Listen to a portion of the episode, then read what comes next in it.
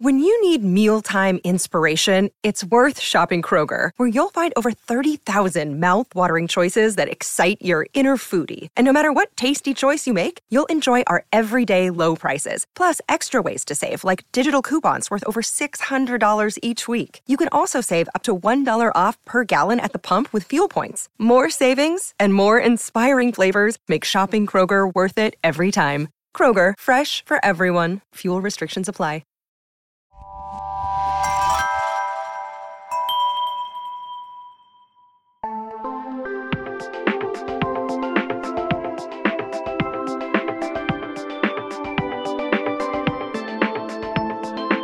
Welcome to Sleepover Cinema, where we analyze the films that created the collective unconscious of those who have always known that Megan Fox does more for bisexuals than she does for straight boys. I'm Hannah Leach. And I'm Audrey Leach. We are the sister filmmaking duo, also known as Two Pink Pictures, and we have not stopped thinking about these movies since we first saw them. We're going to explore the good, the bad, and the nonsensical of the movies that first inspired our love for film in an attempt to answer the question, are these movies actually good? And at the end of the day, do we really care if they are? Today we are talking about 2009's Jennifer's Body. Chip is looking really cute to me lately. How is he tasting these days? You are never a good friend. You could have anybody that you want. Why, Chip? You're killing people. No, I'm killing boys. Are you scared? Thought you only murdered boys. I go both ways. I will finish you if I have to. Okay. You can barely finish gym class. Before we get in too deep here, we just want to give you a little teaser for the second half of this episode, which is that our friend Joey Donatelli is going to be joining us. They are one of the nicest people in the world and also just so happen to be our merch designer. They're a doll collector, like active on TikTok. TikToker. Also, they do a majority of the product and packaging design for Trixie Mattel, which is really cool. And we just love them, and we think that you'll love them too. They speak faster and with more expression than almost anyone I've ever met in my life. Yeah. Which will be a fun listening experience. So you have that to look forward to. But yeah, Audrey, how are you? I'm good. It's finally spring weather here. Mm-hmm. So what that means is that in the morning when the sun rises, it beats directly on my bedroom window and creates a greenhouse effect. Sounds like a good time. And I wake up really hot, really overheated. And then like it was so hot in my room when I woke up, I had to turn on my window unit. Whoa. Which is that's crazy. Wild. Yeah, like it's you know, it's like 59 degrees outside, but because of the sun's beating on my room. Wait, have you lived in that apartment in the summertime yet? Yeah, we moved here August 1st last year. Right. Moments before we got on the Zoom here, Audrey and I were both just interviewed for a local news segment about our show choir documentary, which was fun. Also, I just wanted to say to those of you who care / have been listening, this is the first episode we've recorded post my play happening, and it went super duper well. Audrey came into town, and it was really nice to have her there. And she and Josh filmed the play. So if you're interested in seeing it, which I'm guessing most of you would be based on subject matter alone, let us know. We already have a spreadsheet going of those who are interested. Maybe we'll do another little sticker thing to collect people's emails, but it'll be cute and fun, and you're invited. We don't know when we're going to stream it, but we're going to stream it. We are going to do our hot take of the week with Joey in the second half, so you can look forward to that then. So I will guide us through the facts because for once I did the notes this week. Okay, so Jennifer's Body was released in theaters on September 18th, 2009 and was overall very much a Diablo Cody joint, and I will get into more about her. It was directed by Karin Kusama, which to me felt a little random just looking at her history history. Like, she had only directed this one feature before, and it was called Girl Fight, which apparently was really critically acclaimed and people really liked it. And it was about teenage girls as well. So probably not that random of a choice. She just she had the hype at the time from Girl Fight. And actually, we got Karin to come in for Fusion 1 year. And she showed her film that was new. It was Nicole Kidman, like, fighting crime. I forget what it was called. What? But it was like fun. A few years ago. We got her to come in, and I feel like all the Q&A questions were about Jennifer's Body. Everybody just wants to talk about Jennifer's Body. That's funny. I buy that, though. People are so into it, which we'll get into. Diablo Cody. If you listen to this podcast, you know who Diablo Cody is, but she is best known for writing Juno, period. But then also wrote, obviously, Jennifer's Body, a young adult. This movie, Tully, which I think is coming out. Tully? No, did it come out in 2018? It came out a few years ago, and it makes complete sense that she wrote that. It's Charlize Theron being an overworked mother, and that is very much the vibe of what Diablo cares about now. Also, she seems like she created and ran this TV show called One Mississippi. But fun fact, she was also an executive producer on The United States of Tara. So that's cool too. And Diablo Cody is an interesting case in that she kind of got, like, shat on by the industry after Juno to a certain extent, which we'll get into later because it kind of overlaps with Megan Fox's treatment by media in general. But anyway, this movie, Jennifer's Body, was executive produced by Diablo Cody, but then also this trio of men, Daniel Dubiecki, Mason Novick, and Jason Reitman, who clearly are like a little collaborative group. They all worked on Juno. They almost all of them worked on Up in the Air and Thank You for Smoking. But Mason Novick notably worked on 500 Days of Summer, which awoke a need in me to do an episode on 500 Days of Summer that I did not know existed. So we had those people working on the movie. Should we read this plot synopsis? When a demon takes possession of her, high school hottie Jennifer Check. I know her last name. I just added it. Jennifer Check turns a hungry eye on guys who never stood a chance with her before. While evil Jennifer satisfies her appetite for human flesh with the school's male population, her nerdy friend Needy learns what's happening and vows to put an end to the carnage. It's simply not about that. I don't think these events happen, but that it doesn't outline the true conflict. Yeah, but the true conflict is like a plot twist more than anything else. Also, to me, Needy is the main character, not Jennifer. Yeah. Agreed. Yeah. We'll get much more into this, but Audrey, you know what you have to do. Taglines. We've got one, and it is, she's evil, ... And not just high school evil. I think that's okay. Okay, let's get into this cast. So obviously, we have Megan Fox as Jennifer, the titular role, if you will. And she is best known for a lot of different things, but in terms of credits, she's best known for being in Transformers as the hot girl, obviously. She was in the movie that started this entire podcast, Confessions of a Teenage Drama Queen, as Carla Santini, Love. She was also in Teenage Mutant Ninja Turtles in 2014 and 2016. And those are projects she has literally openly shat on since being on them, which is funny. She was also on a bunch of this show called Hope and Faith, which I didn't know about, but I saw it on her IMDb. And she's also in the Love the Way You Lie video, which I would recommend rewatching. It had been a while since I even listened to the whole song, and the video is pretty unhinged. So you should watch it if you haven't recently. Also, just like some of the rhymes in that song never cease to be extremely amusing. Yeah. Like, you're watching her leave out the window. Guess that's why they call it window pane. Yeah. Horrible.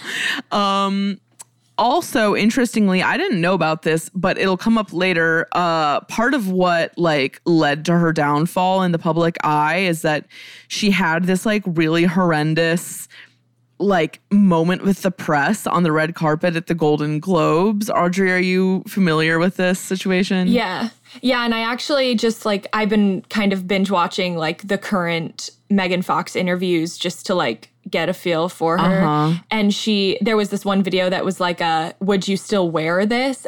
But the picture they gave her was from that event. So she was looking at the outfit of what she wore to that event where that happened.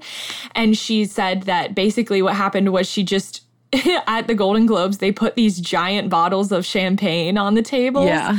And that she was at a table with Blake Lively and the Jonas Brothers, and she drank way too much champagne and then just said a bunch of shit she shouldn't have said on the red carpet. Yeah, when I watched the video, my jaw dropped. I could not believe what she said. I'm not going to recount it here. And really, I shouldn't even be doing her dirty by bringing it up, but it led to a downslide in public opinion, clearly.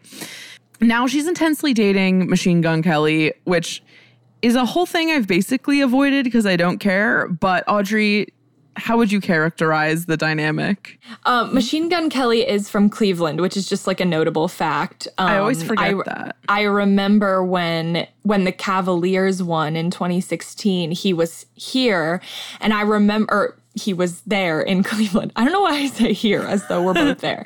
And he was swinging off the traffic lights. Whoa. He was climbing shit, and he was on a float in the championship parade. I remember seeing him, and he was just beyond hype. It was insane.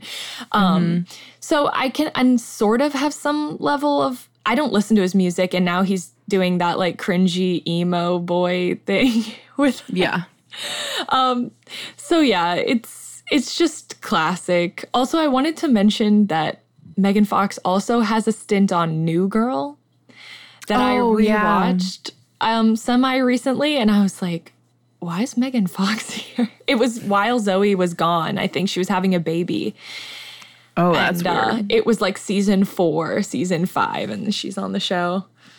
I never watched New Girl for obvious reasons. See, I didn't think it would be good, but then I watched it and genuinely I would laugh. The only thing that I really took in about her dating MGK was that she was I met him and I realized we were twin flames. And they're they are really, it kind of seems they're made for each other, but also seems it could end in total disaster. Next up, we have Amanda Seyfried as Needy, and I resent this woman because for some reason she cornered the market on movie musical ingenue casting, but she's not good at singing. I think she's just very passable at singing. Yeah. It's just it's not great. But because she's a bankable movie star, she can do that. She can get away with that. She sounds like Snow White in Les Mis. She sounds like a little hummingbird. Yeah, which kind of works stylistically, yeah. But also I'm just there are so many talented singers in this world. Just why? But that's another topic for a different time. But she's in Mamma Mia and Les Mis, but she's currently in The Dropout, which is the Elizabeth Banks TV show. Elizabeth Holmes. Fuck. I knew as I said it, it was wrong, but I went for it anyway. Elizabeth Banks is an actress. Who's Elizabeth Holmes? Elizabeth Holmes is the Theranos creator. That's literally what The Dropout why is do you about. Think I know what that is? I don't know what that is. Oh. What is that? You remember the whole scandal about the woman who started the billion-dollar company where she was trying to revolutionize healthcare by making it so you could prick your finger and do give one drop of blood and be able to run countless tests on it, which is physically impossible. I'm shocked that you missed that one. I have literally never heard of this in my entire life. Oh my God. Well, there's so much content about it, and I Yara actually recently posted a video about, like, does every real-life disaster situation need to be a fictionalized show? Like, I watched the video. Do we really have to do that? And The Dropout is another example. Like, why you should just listen to the podcasts or, you know, watch the interviews. Like, to me, the real thing is so much more interesting than the fictional version could ever be. Okay, wrapping her up. Her big break was Mean Girls. She was only on soap operas before then. We have Adam Brody as Nikolai, the frontman of the band that abducts Jennifer or whatever, uses her as a sacrifice. And he was best known for being on The OC, Jennifer's Body, obviously, Ready or Not, and Mr. and Mrs. Smith, and otherwise IDK. I looked at his Wikipedia page. I don't know. And then we have Johnny Simmons as Chip Dove, a.k.a. Needy's boyfriend. I knew he looked familiar, but I couldn't figure out why. He's Brad in Perks of Being a Wallflower, a.k.a. the boyfriend of his older sister, the main guy's older sister. And again, this Awoka needed me to do an episode on that movie really bad. He's also in Scott Pilgrim versus the World and The To-Do List. And that's that on that man. The budget is an estimated $16 million. That's pretty nice. It's not huge, but I feel like, you know, it's a nice mid-level. Box office opening weekend made $6,868,397. And the overall worldwide gross is $31,556,061. So that's like pretty dang good. Obviously, it's a slow build to success over time. Like, it wasn't an immediate success in the theaters by any means. But now it's not even a cult classic. It's just everybody loves it. So the critic score for Jennifer's Body on Rotten Tomatoes is 45%. And the critic consensus is as follows. Jennifer's Body features occasionally clever dialogue, but its horror comedy premise ultimately fails to be consistently funny or scary enough to satisfy. And I'm just going to read you some quotes from the reviews from the period. When I was looking on Rotten Tomatoes, there was a lot of, like, 2019 and on, like, critics weighing in after the fact, which felt very, like, classic because this movie was a sleeper hit. But here are some reviews from the time. This first one comes from Catherine Bray of Channel 4 Film. This is a positive one. Rarely. Jennifer's Body has more to say about the dynamics of teenage female friendship, sexual power games, and the trials of adolescence than many a more self-consciously worthy film. But even without this uplifting backbone, it would still be an above-averagely entertaining night at the cinema. At last, a film for girls and right-minded boys that cuts out Bridget Jones-style winging about wobbly thighs, dispenses with obsessive Jane Austen husband-seeking, and completely ignores the naff materialism of Sex and the City in favor of a funny fable about high school friendship and sexual awakening. Catherine really knocked it out of the park with that one, and she didn't need 11 years to get that take in order. Yeah, truly. But now we kind of get into the generally male critical response to this movie. So Christopher Orr of The Atlantic said this in 2009. The wiser-than-wise patter of Juno also worked in large part because the character herself was fundamentally innocent and the dissonance was endearing. The jokes about the meanness of Diana Ross and her own status as a cautionary whale gave Juno McGuff an edge. But Jennifer Check is all edges to begin with. Well, and curves, ew. Coming from the mouth of her predatory Megan Fox, Diablo Cody's dialogue, which always flirts with self-satisfaction, too often feels like the smug growling of the overdog. What? First of all, what are they talking about? Literally what? Yeah. Okay. And then last but not least. Can I read Roger's? Yeah. It's really weird, though. Like, okay. Roger did not know what to say about this movie, clearly.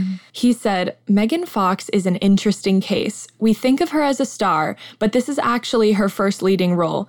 She didn't get to number 18 on a Maxim's Hot 100 list of 2007 for acting. The top post went to Lindsay Lohan. How quickly times change. Fox is also famous for her many tattoos, but in researching that aspect of her image, I made an encouraging discovery – Anyone can have a tattoo of a butterfly. Been there, done that. But Megan Fox has a tattoo that quotes King Lear. We will laugh at gilded butterflies. How cool is that? Plus, so far, there are no tiresome rumors about booze and drugs. Doesn't that feel like really out of character for him? Yeah, kind of. Because he has reviewed other actresses in a similar spot to Megan Fox in a really respectful and nuanced way in the past. Mm-hmm. And it's like, why does that all go out the window when it comes to Megan Fox? I don't know what it's this like perfect storm of things she said, the way people perceived her, people feeling threatened by her, and the Transformers situation. It was kind of just this like... Is the Transformers situation just that she was sexualized in it? There's that. So, of course, there will be women... Sadly, there will be women who watch her in that and, like, kind of demonize her or be like, shame on her for, like, being this way or whatever. And then also, she had a falling out with the director of Transformers. Oh, right. And that's what really turned people's perception of her. Right. Negative. Now I remember. Okay, so audience score, 35. Even less than the critic score, which I don't understand how that's possible, especially considering the renaissance it's having. But here's just three short little reviews that I pulled. I've had bowel movements that left me more satisfied than this movie. I love horror lesbians, and it's dope. I would smash. LOL. And then just, I added this in. There were like a ton of reviews on there now that were like literally just re-spewing points that like Yara's video makes, and that like everyone's ubiquitous statement about this movie now is like, it was mismarketed. But everyone says that as if they're like inventing the light bulb, but whenever they say it, it's literally not news. Yeah. But yeah, just on the Rotten Tomatoes page, it's like, this was mismarketed. And I'm like, thank you so much. And it's like the 80th person who's written that here. Yeah. Okay, so normally we would get into the like cultural context, the gossip section. But I thought it would be worth going a little bit more into depth about this interview that Diablo Cody and Megan Fox did in 2019. It was like, the Jennifer's Body reunion is how it's described. But there were just a couple parts of it that were particularly interesting to me. This movie came out 2 years after Juno. So clearly Diablo Cody was like really hot at the time that the movie came out. And it was like, it was her first feature that she had ever written, and she was very much like an industry darling at the time. And in this interview, she was talking about, because it was in 2009, like Twitter was new back then, and that after Jennifer's Body came out, she like really masochistically searched her own name on Twitter and saw like all these industry peers just like shitting on the movie and the screenplay and like her work as a creative. And she was like, I don't know if they thought I just wouldn't see it. I don't know if they thought I wasn't on Twitter, but that really hurt me. And Megan Fox was like, yeah, never do that, which I just thought was interesting and sad and very 2009. Also in that interview, which we'll link to because it's very interesting, Diablo was talking about how at the test screening, they would recruit the wrong audience to watch the film, which was people who love Juno and then like 18 to 24 white guys instead of, you know, horror fans or, you know, coming of age, you know, or like teen girl movie fans. Like that's what it should have been. She was talking about how they'll give you a card and to write your kind of opinions and fill out a questionnaire when you are in a test screening. And some like boy wrote that it needs more boobs. That was his great takeaway. Yeah. And apparently it was spelled B-E-W-B-S. Yeah. So like that's what they were working with here. Yeah. And Megan also brings up an interesting point in this interview that I never know how to wrap my head around fully. Mm-hmm. But she was talking about how... obviously, so many improvements have been made since this film came out as far as like spotlighting misogyny in the industry and all that stuff. But Megan is talking about how she still feels that there isn't a place for her in feminism because she... Who is that reminding you of? Right, and that always reminds me of Lana Del Rey's infamously bad Instagram posts from like 2019. Just so poorly that worded. Shit and slapped so hard. Yeah, just bad. From front to back, she was not using her brain. Yeah. It's a very distinctly white woman point to make about... Because, okay, here's the thing. I am sure there are many... ladies out there who have and do shame Megan Fox without knowing anything about her. Like, I totally believe that she's been through that from women and women who claim to be feminists too. So I can understand how she would be pushed in that direction. But ultimately, you would think that by this point, she would have the higher knowledge to know that her speaking out on that is not, it's not a real point. You know what I mean? It's also not in her best interest. Yeah, it's not in her best interest, and it's not an actual point. Like, she's not making a point there. Yeah. Well, it's interesting, too, because she talked in the interview about how she felt like she IRL was, like, being sacrificed to the industry gods as, like, a hot, sexy lady, which, like, yes.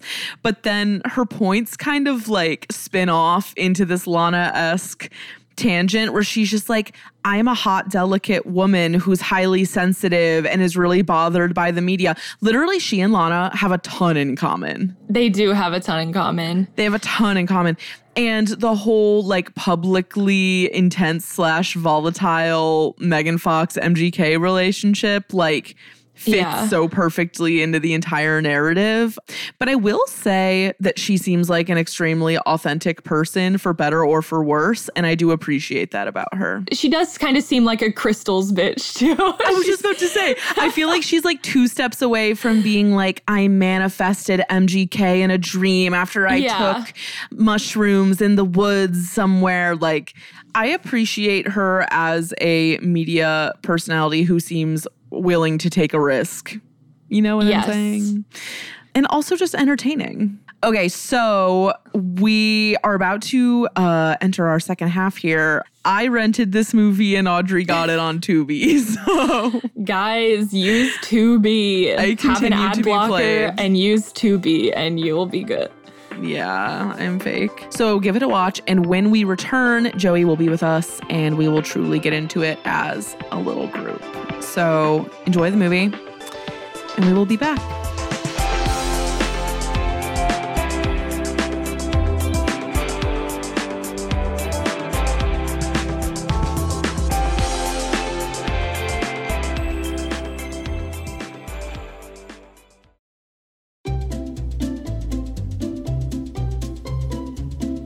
Hello, and welcome to Novel Conversations, a podcast about the world's greatest stories.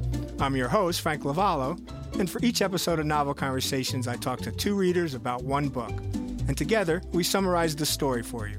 We introduce you to the characters, we tell you what happens to them, and we read from the book along the way. So if you love hearing a good story, you're in the right place. Our 9th season is coming this fall.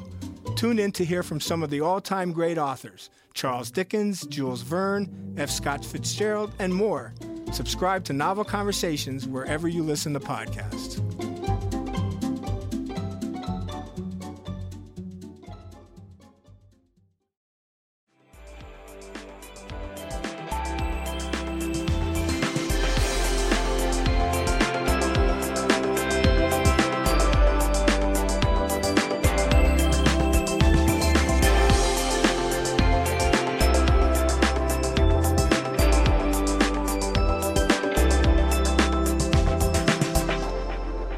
Okay, everyone, we are back for the second half of our episode, and Joey has joined us, and we're so excited that they're here. Hi, Joey.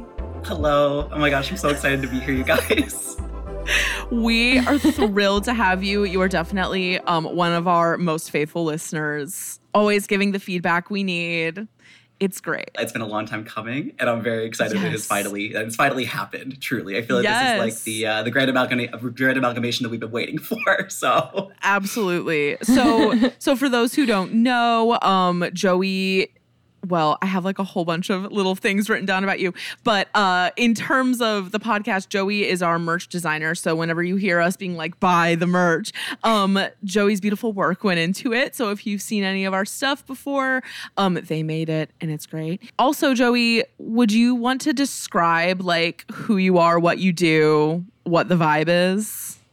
Oh my gosh, absolutely. So you guys, for those of you who don't know, I'm Joey. I am the merch designer, as it has been said. I am from Baltimore. Mm-hmm. I am a graphic designer and digital illustrator. I also work at Ulta because that's just the way things are right now, and that's fine. But I do work for Trixie Mattel, Loverboy, It Gets Better, basically all of the really fun, like fruity, feminine clients that we live for. Mm-hmm. And aside from that, I also am on TikTok. I make toy review videos over there, makeup review videos, just anything that makes me happy, makes people smile. So that's what I'm all about.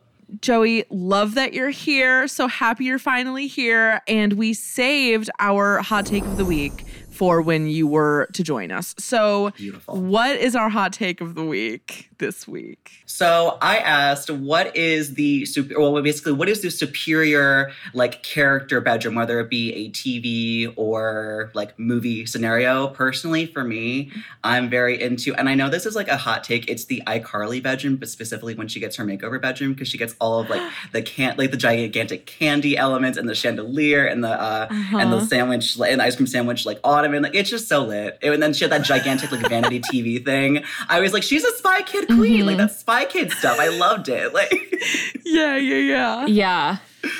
I would say, and my answer is really similar, but it's just the That's So Raven version. Yes, I was thinking that too. She also had a bedroom makeover, and she had that bed that was hanging, and I thought that was the coolest, the coolest thing ever.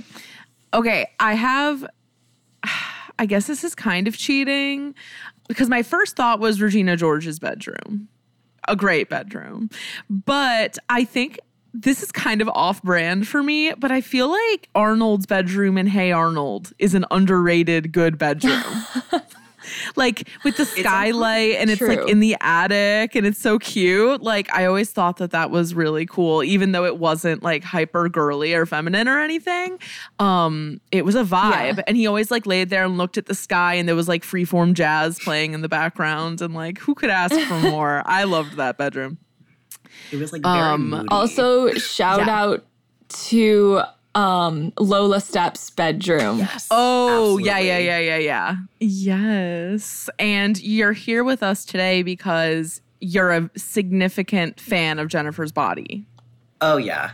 Since the minute this movie like just hit the scene, I was a changed person.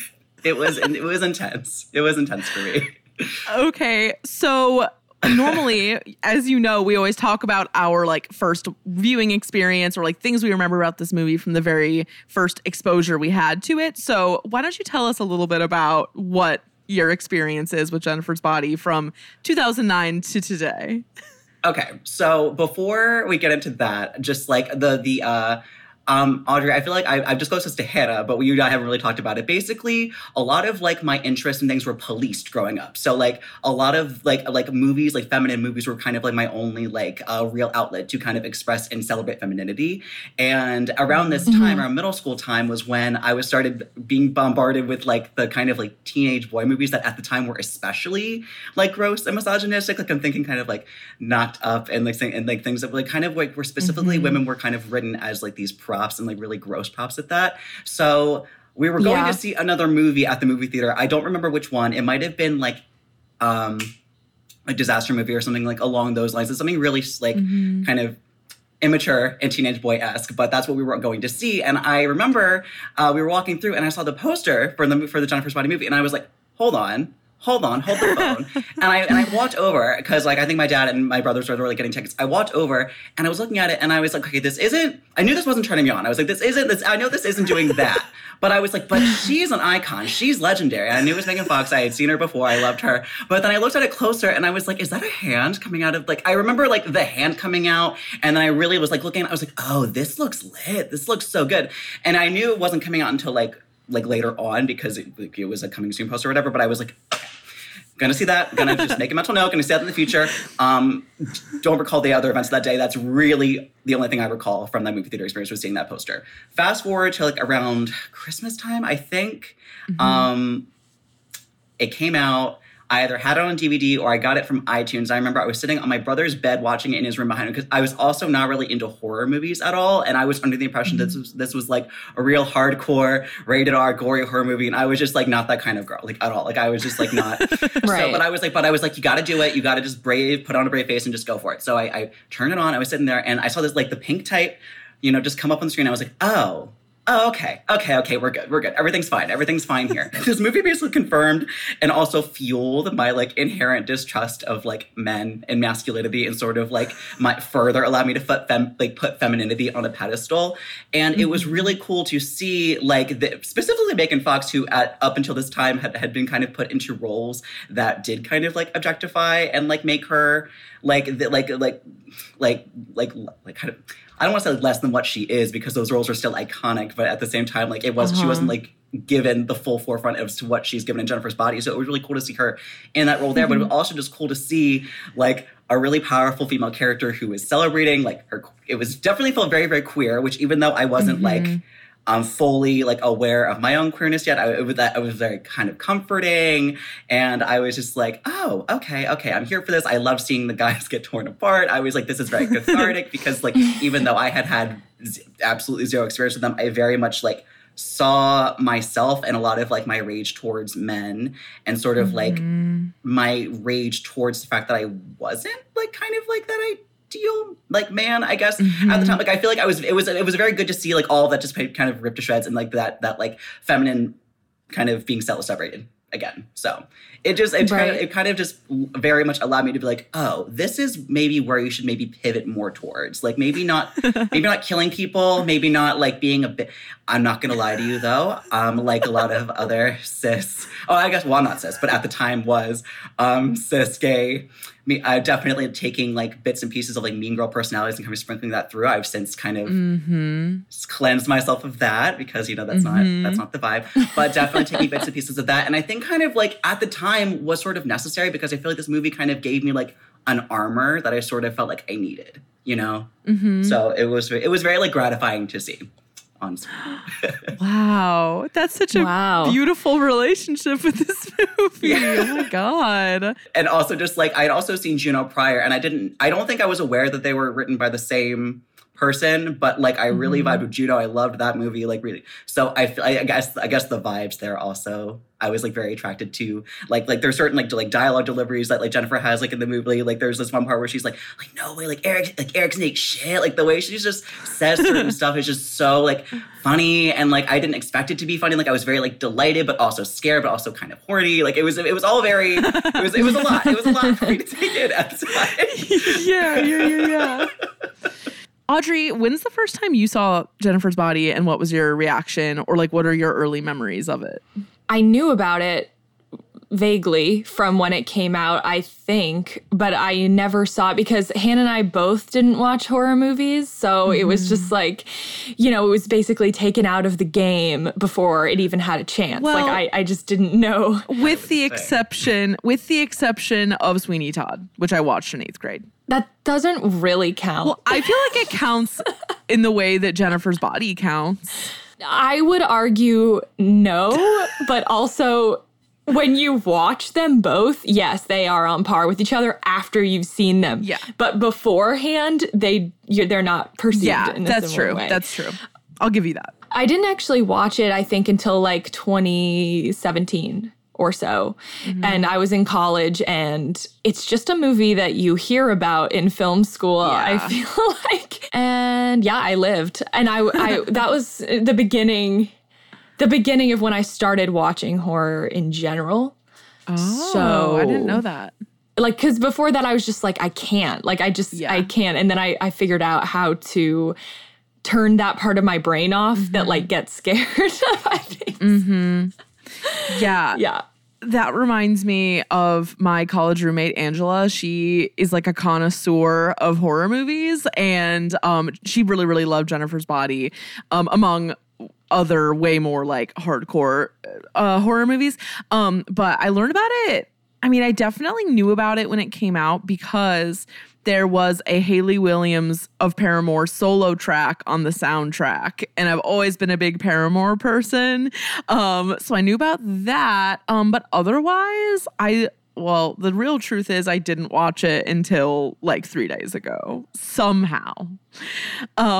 Which when I told Joey that, they were like, this is a code red. Like, what are you doing?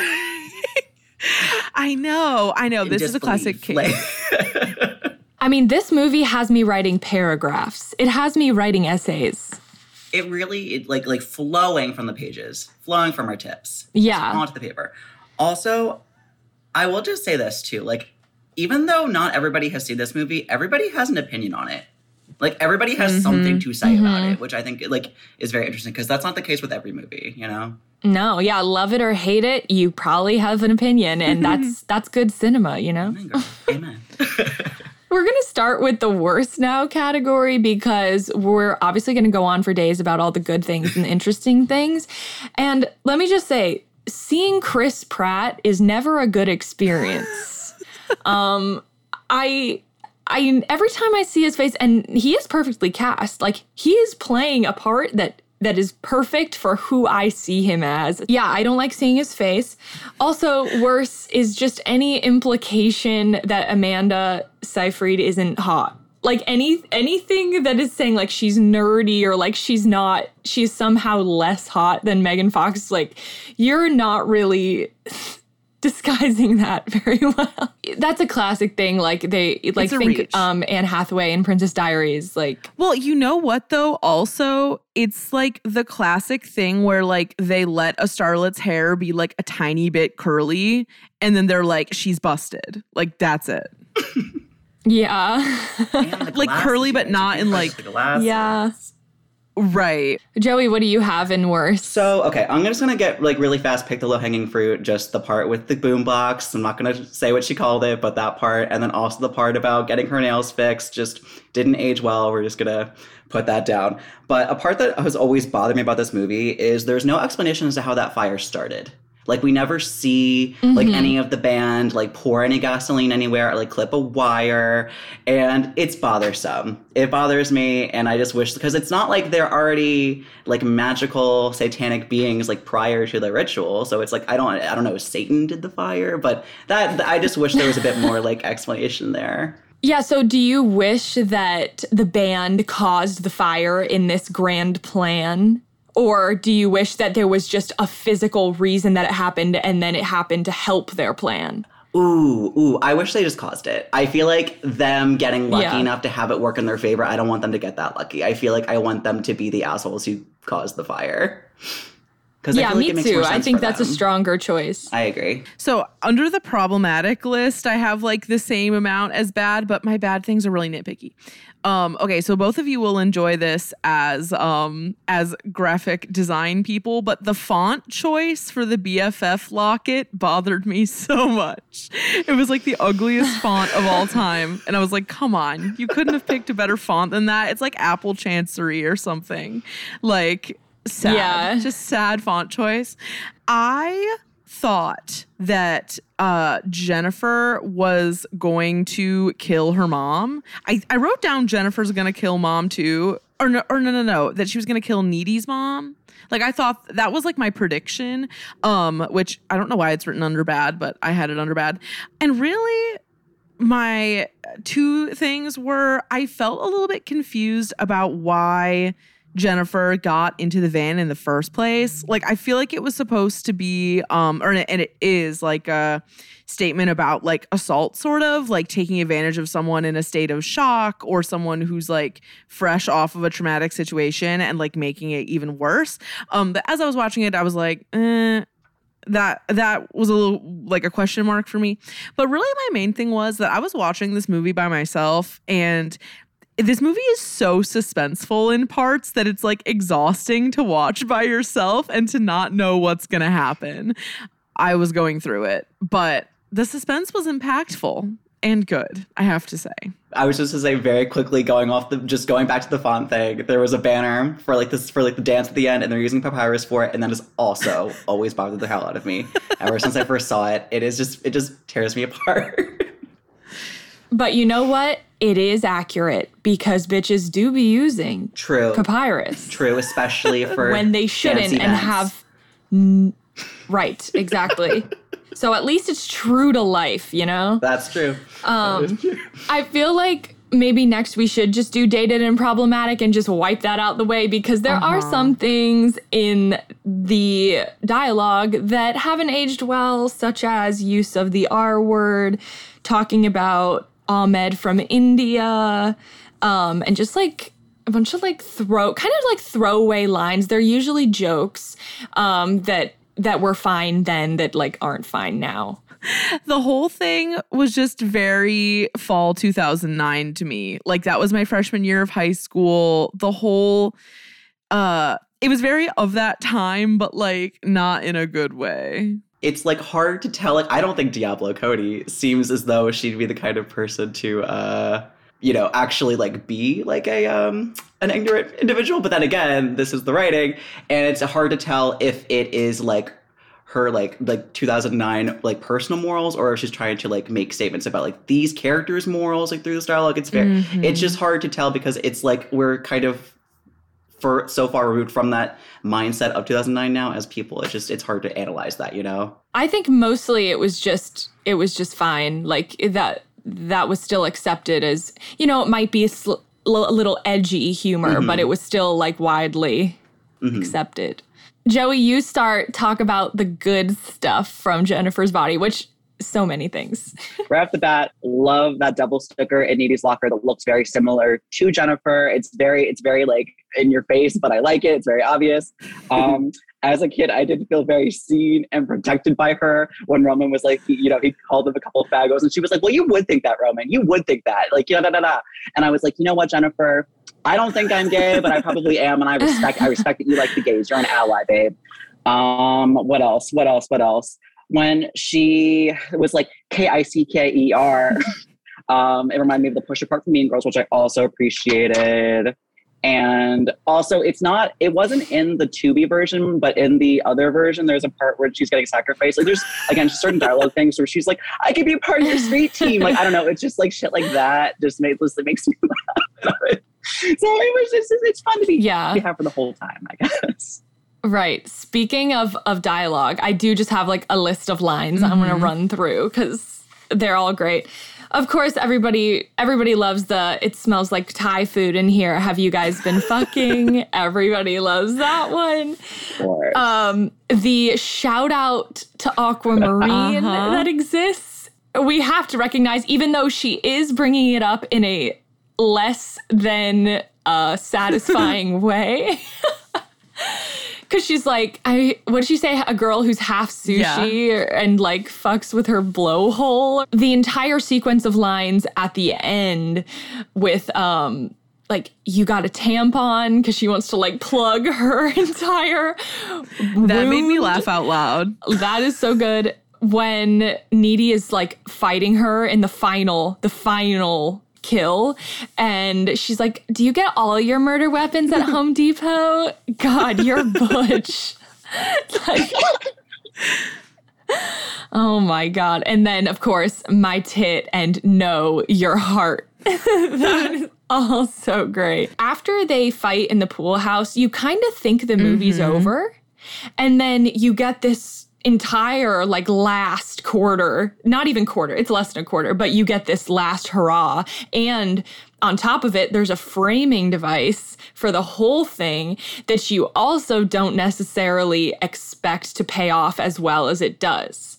I definitely didn't expect it to pay off. And the fact that she, absorbs a bit of Jennifer's power, like the demon power, she floats, she breaks out of the solitary confinement, and then goes and Yeah, and like seeks revenge on the band. It's just, it's also just expert post-credit storytelling. Uh-huh. Like, I love that kind of thing when the credits are still like within the story or like in the style of the film. That's like my favorite thing. This is kind of like an overall statement, but embodied in this one specific line, which is like, this movie just like relentlessly makes the boys look stupid as hell, which I love. But one of my favorite examples of it is when Needy is having sex with Chip for the first time, and she's like panicking because she's like having the vision of whatever. And he's like, am I too big? Yeah. That literally made me laugh out loud. I was like, this is perfect. That was a highlight for me. I love it when they're in the pool house and she says, nice insult, Hannah Montana. Also perfect. It was just, obviously the dialogue is amazing. And I feel like Diablo Cody, like, her writing style was a cultural reset for like anyone our age, even just in the way that we speak now. Like, I feel like that movie and Juno and Mean Girls, all these movies like really revolutionized the way that a lot of us talk, which is cool. I gotta admit, Through the Trees, kind of a bop. Yeah. Kind of good. It is. I was listening to that shit like unironically just through school. And you know what? I have no regrets. No regrets to this guy. When I was watching this movie, since I've seen it so many times, I was like trying to pay more attention to like the setting and like the clothing. And I was trying to like just kind of pick up like details that I maybe hadn't picked up on before. And one of the things I really noticed was like a lot of like the BFF necklace, just specifically when we first Jennifer, she walks in and she's like toying with it. And it's very like she needed to kind of like almost like seduct Needy into doing what she wants. Yeah, that's a great point. How like tuned in Megan Fox's performance is when you really pay attention to details like that, you know, twirling the necklace that as like a symbol of like toying with Needy, like it's all there. And when you go back and rewatch it, you can really like appreciate those sorts of touches because you can't know that from the beginning. And I also was noticing the influence of Heather's with Jennifer's Body, because, you know, we've got this element of how are these deaths affecting the school? And like, there's a teacher talking about it, and, you know, the kids are stressed out and the kids are all rallying behind the band. And it just has like, it has some Heather's DNA in it for sure. With the Heathers with their bright, bright, bright outfits on, and you see Miss Jennifer just like walking down the hallway in that iconic heart hoodie. Just like it's just like she really is at the center of attention, and of course it's like it's obvious that she's supposed to be the center of attention, like through the clothing. But it's just it really does kind of evoke that Heather's vibe too, and also a Mean Girls vibe as well. It's like the school counselor addressing grief of it all, like it like two of the whole school. Yeah, definitely saw that influence. You guys, I also just really like appreciated like what I'm going to call the clever camera work here, only for the sake of like comedic relief. And I'm specifically thinking about like the part where like you see, I think his name is Jonas, he like the football player guy, he's like standing there on the football court, and there's like that really heavy metal music playing, and you see her walking in from the right, like very, very distinctly from the right, and it zooms in on him, and all of a sudden she's just like very quickly on his left. She's like, hi, like very like bright and like cheerful and like quick, and I don't know, it just like always makes me laugh. And then same with like when we first see the band, and like that really up close shot of like Amanda Seyfried's forehead, she's like looking back, and it's almost like a Scooby-Doo episode. Like it's very like cartoony where you see her like very up close. I thought that was very just like funny, and it feels like they're trying to be like goofy with it, and I appreciate it. You know, just kind of, I guess like to lighten the mood, even when like they're literally discussing sacrificing a friend. We had this like weird shot of Amanda Seyfried. It was just fun. It was just fun to see. Yeah, that's a classic type of shot too, where I think it's called diopter or diopted shot, where you take the same shot, one of them focusing on the people in the background, one of them focusing on the people in the or person in the foreground, and then you cut them together. Yes. And it's a really unnatural look because a camera, like your eyes, cannot focus on two things at once. So when you see it, it's really uncomfortable, and that's usually like why it's used. Oh my God, Audrey, thank you. Because literally, I first of all, I had no clue, and secondly, it's very uncanny. it feels very like, it felt very like uncanny to see. I think that's a better descriptor, but like, I didn't know that. I feel like I just learned so many things, man. Knowledge. Also, I love that you said did I say football court? Yeah. I don't, you know, the football court. I know my way around the football court. It's fine. It's all good. Like. Also, I just wanted to say that in the way that this movie is so 2009, I feel like that's even more backed up by the fact that, like, throughout the movie, you see all of these, like, extremely of-the-moment band posters, including Motion City Soundtrack and 4 Year Strong, which just spoke to my, like, alternative press teenage heart a lot. And also just loved that I Wanna Love You by Akon was playing in the background in one of the scenes. I love that song. Yeah. It's all an extended metaphor for what happens when men become a factor in female best friendships. Mm-hmm. Like, whatever infects Jennifer, you know, a demon in this case, is like essentially boy disease. That's kind of how I see it. It completely explains why a male viewer or like whoever the fuck they were marketing this movie to just had absolutely no understanding or like perspective for it. It was just, it's just not for them. And I can appreciate how this movie illustrates the way that male validation changes the way that some women and girls interact with each other. And it's something that I don't enjoy talking about it that much, because it's like, I don't ever want to shame that aspect of, like, I guess hetero women, but it's something that genuinely happens, like, in female friendships once, you know, dudes become a part of it, you know? Yeah. It's unfortunately really true. It's like, especially in high school, like if your best friend or someone you're close with like gets a boyfriend, it's like curtains, low-key. I can't speak to like the cis, like straight, like females, like just straight woman perspective and like perspective in this specific circumstance, because I am not one. I obviously am surrounded by them at all times, but I'm not one, so I'm not going to speak to that. But I will say, it's interesting to see how they kind of like, or rather how Needy puts Chip on this like pedestal, right? And he's, upon watching this again, he's the worst. He's shitty. He doesn't care about her. Like he, like she's literally like, yeah, I feel guilty like being alive. And he's like, word. Like he's just like not like a good like receptive boyfriend. And it's just, it mirrors a lot of the relationships I've seen in my female friends. It's very interesting from that regard, you know? And it's interesting to see how, like, and I guess in this specific circumstance, how, like, Chip himself is being kind of used as a kind of pawn or a trophy, and they're in the middle of their relationship. And I feel like that is very common. And, but again, I'm not a woman. I'm not going to speak towards, like, female as far as specifically. So, but I feel like from the outskirts of town, that's how it works. The outskirts, yeah. Generally speaking, Chip is a quote, good guy. He's a, quote, nice guy. And, you know, compared to the band dudes, he looks great. I mean, he is a great person by comparison. But even somebody like Chip, who when Needy's trying to portray to him this situation, he quite literally gaslights her about it and is like, no, I believe you, but I just don't believe this. And that is such a touchstone of nice guy behavior, I feel like. And then also, like, she's like, we can't go to the dance. It's so dangerous. And he's like, but I spent $12 on that corsage, babe.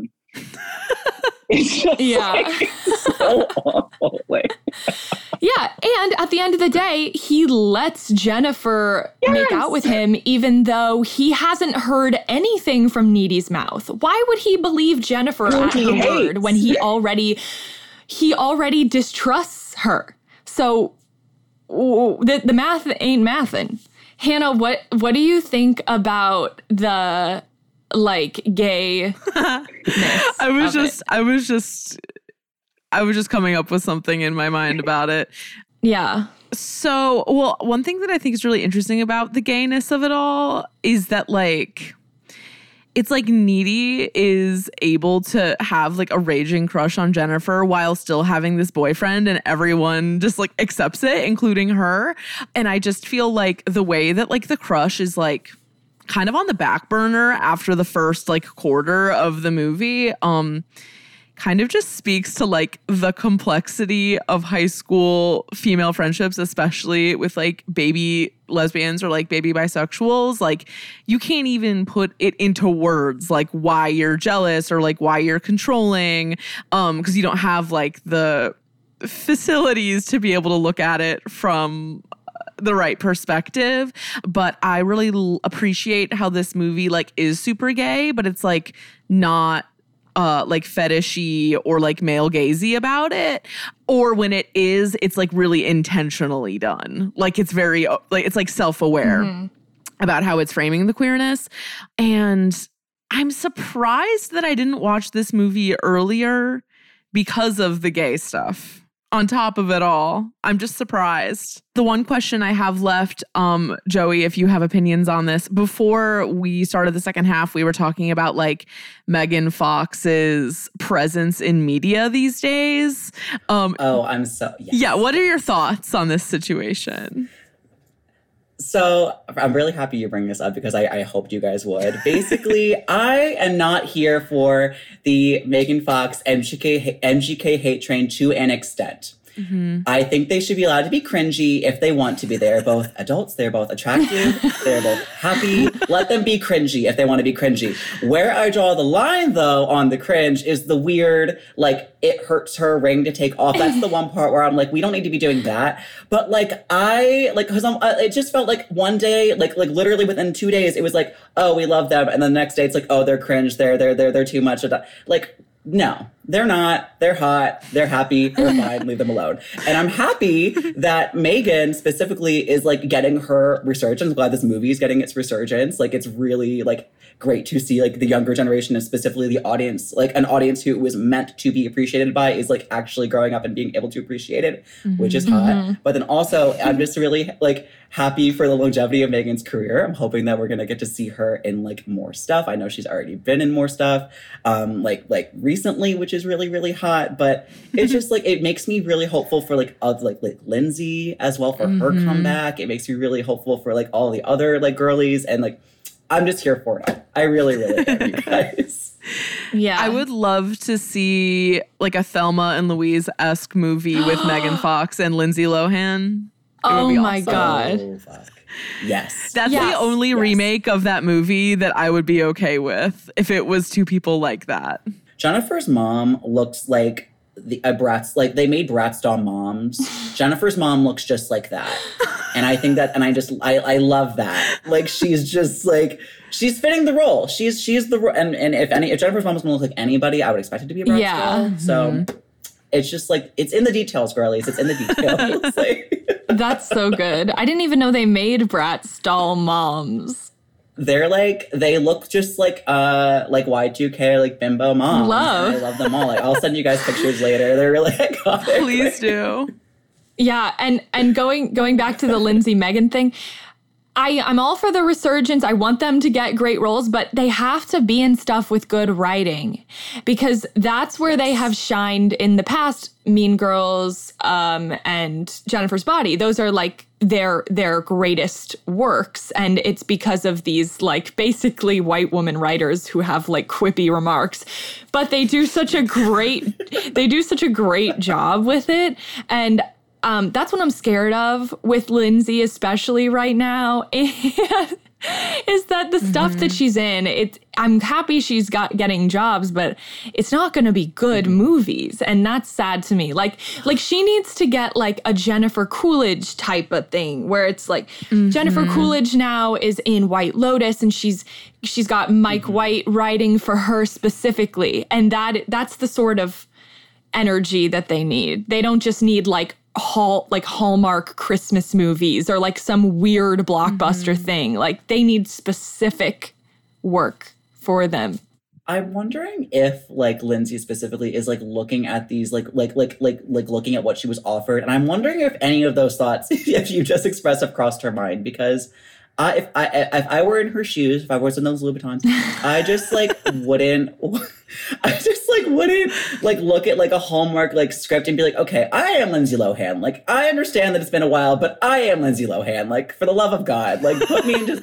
So I hope that that's gonna be like her thought process. But like we don't know. Audrey, you're probably right. Like I mean, like I'm pretty sure she's gonna be in like a Christmas movie with Cord Overstreet. That just took two strikes off my life right there. Yeah. Like, just the Hallmark and the chatty about, like, oh no. Yeah, I wonder why. I hate to think that Lindsay just got lucky in the early 2000s with her, you know, her forays into good writing, and that she actually might not have good taste. And that is a scary thought, but it could be true. I feel like you just told me Santa Claus is I know. Okay. Do we have anything left to say? There's always more to say. But today, is there anything left to say?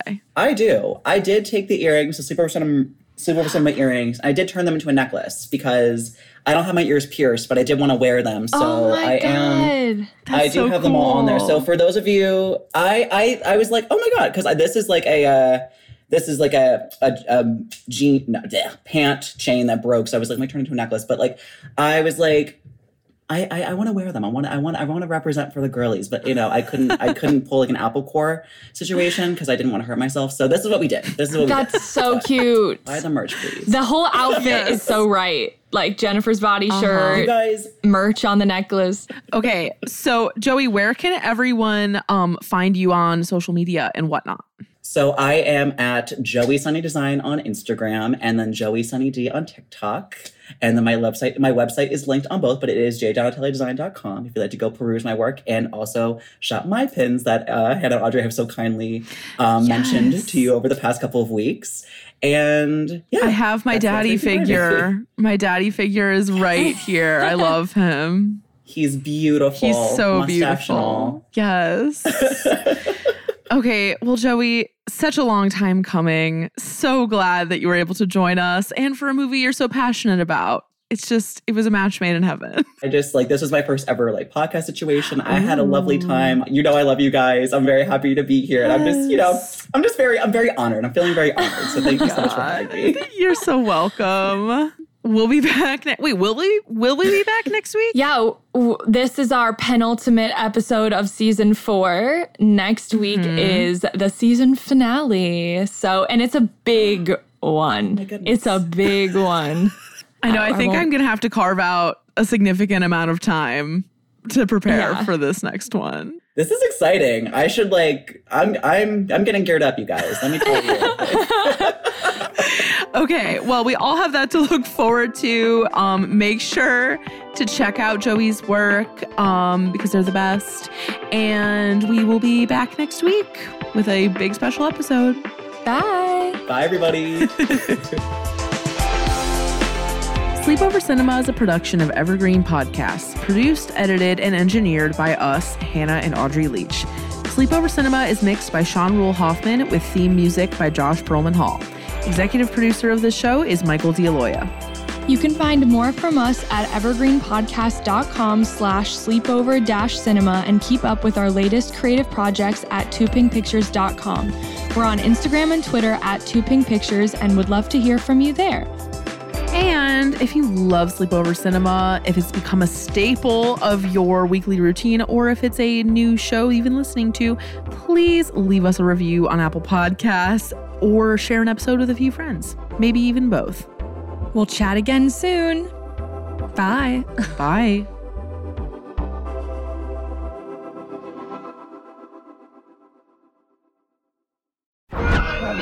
You've watched them in unforgettable adventures, love affairs, and tragedies.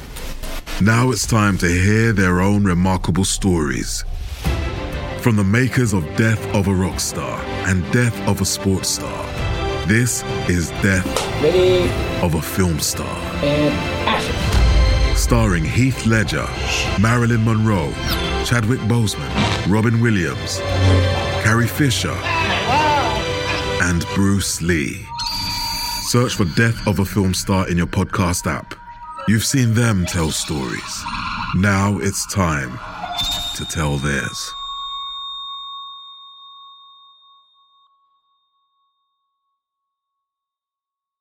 This podcast was produced with the support of the Ohio Motion Picture Tax Credit and in partnership with the Ohio Development Services Agency.